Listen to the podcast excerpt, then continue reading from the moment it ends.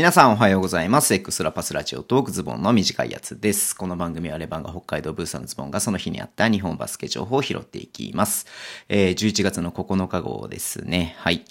えっ、とね、今ね、ポッドキャストを撮り終わりまして、まあ火曜日ね、10日の日に配信できると思いますので、聞いていただければと思います。多分ね、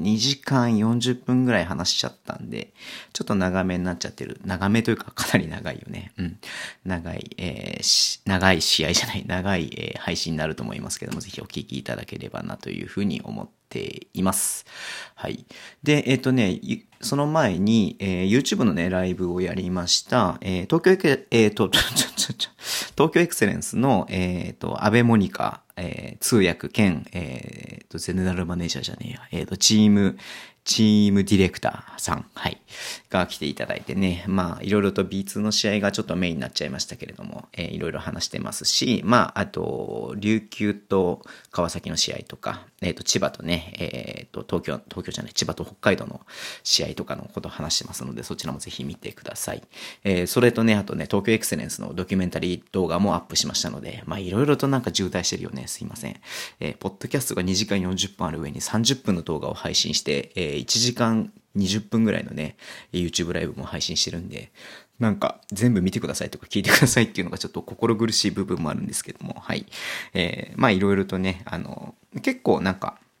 バスケに関して言うと、なんかためになることをいろいろ話せたかなっていうふうに思ってるので、まあ宮本くんがね、主にね、やってますので、えーぜひ見たり聞いたりしていただけると嬉しいなっていうふうに思っています。えーちなみにね、あの、ポッドキャストの中で久々になんか宮本くんがお酒を飲んでいたので、僕もちょっとね、あの、テンションを合わせるつもりはないんですけども、えービールをね、久々に、あ、昨日、ん？日曜日か、日曜日に飲んだけれどもね、あの、家で飲むのは久々に飲んで、えーちょっと若干ね、酔っ払ってるんで口も回らなかったりとかしますけれども、そんな感じで今この短いやつを撮ってますが、まあニュースね、拾っていこうと思います。はい。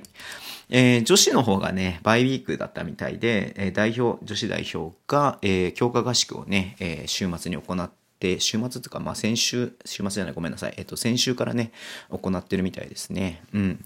まあ、久々にね、多分、な、本当それこそ半年以上ぶりに多分ね、女子の強化合宿だと思うのでね、うん。で、若い選手が入ってきたりとかしてますし、えっとね、吉田浅見選手、うん、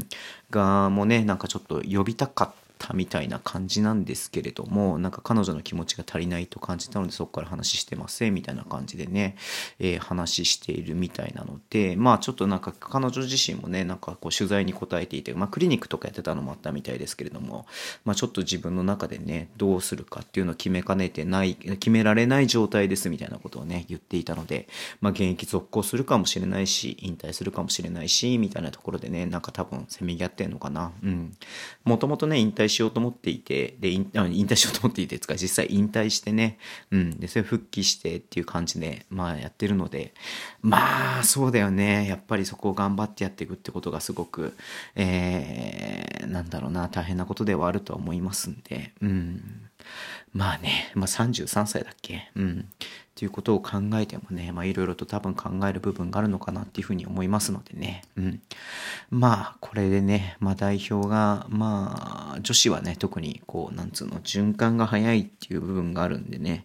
いろいろと、あの、チームとしても考えなきゃいけないし、選手個人としても考えていかなきゃいけない部分があるのかなっていうふうに思うとね、なんかこれは絶対に、あの、どうこうっていうふうには言えないような部分もあるのかなっていうふうに思ってます。はい。なんかはっきりしてない感じだけれどもね。うん。はい。じゃあちょっと B リーグの方行こうと思うんですけれども、今日ね、1試合だけゲームがありました。えー、新州ホームの三河戦ね。うん。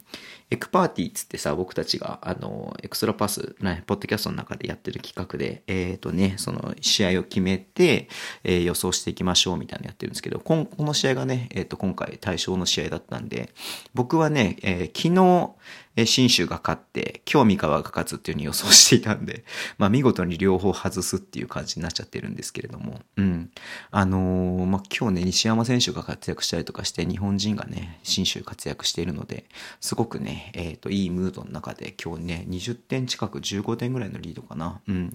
で、勝ったんだなかなっていうふうに、勝ったんだなっていうふうに思うとね、なんかすごく新州ね、川崎にも勝ってますし、まあ3円で勝ってみたいな感じなんでね、まあ勝率は決して良くないですけども、まあこれかなりポッドキャストの中でも話してますんで、ぜひ聞いていただければなっていうふうに思いますが、うん、まあ新州もすごい楽しい、見てて面白いチームだなっていうふうに思うのでね、皆さんもなんか新州ぜひ注目してもらいたいなっていうふうに思っています。はい。で、えー、っと、あと、京都ハンナリーズがね、今日、あの、菅沢選手との契約が11月の15日をもって満了しますってことでね、出てました。うん。